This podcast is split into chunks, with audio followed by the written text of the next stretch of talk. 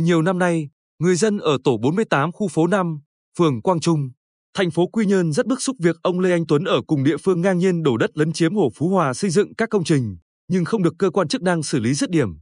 Ông LHB ở khu phố 5, phường Quang Trung cho biết, hơn 10 năm nay, gia đình ông Lê Anh Tuấn đổ đất, đá, xà bần lấn chiếm đất nằm trong khu quy hoạch dự án cải tạo, nâng cấp hệ thống tiêu thoát nước Hồ Phú Hòa và dự án tuyến đường điện biên phủ, xây dựng nhiều công trình trái phép.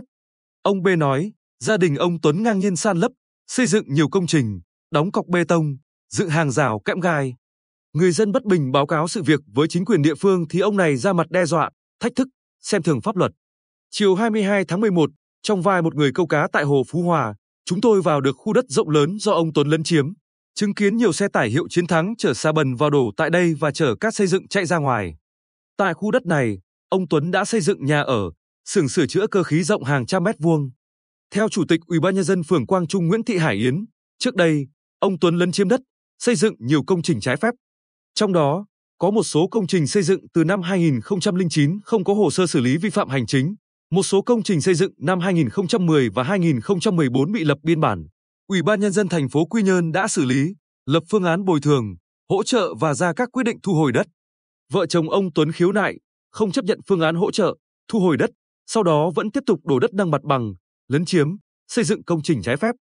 Theo báo cáo của Ủy ban nhân dân thành phố Quy Nhơn, từ năm 2009 đến nay, gia đình ông Tuấn đã lấn chiếm gần 13.000 m2 đất tại tổ 48, khu phố 5, phường Quang Trung.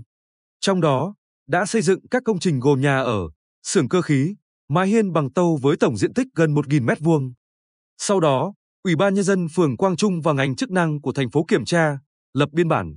Năm 2020, Ủy ban nhân dân thành phố Quy Nhơn đã ban hành quyết định số 5900 ngày 27 tháng 8 năm 2020 về việc xử phạt vi phạm hành chính trong lĩnh vực đất đai đối với ông Tuấn. Sau đó, ông Tuấn không đồng ý với quyết định số 5900 nên khiếu nại đến Ủy ban nhân dân thành phố Quy Nhơn.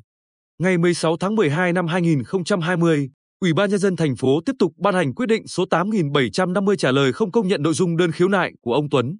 Ông này tiếp tục khiếu nại đến Ủy ban nhân dân tỉnh với nội dung đề nghị các cấp có thẩm quyền hủy bỏ quyết định số 5900 và quyết định số 8750 của Chủ tịch Ủy ban nhân dân thành phố Quy Nhơn.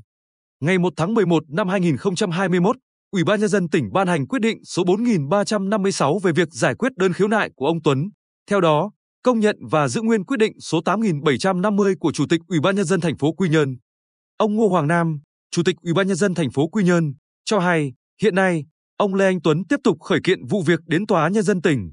Tòa án đã có văn bản thụ lý vụ án hành chính.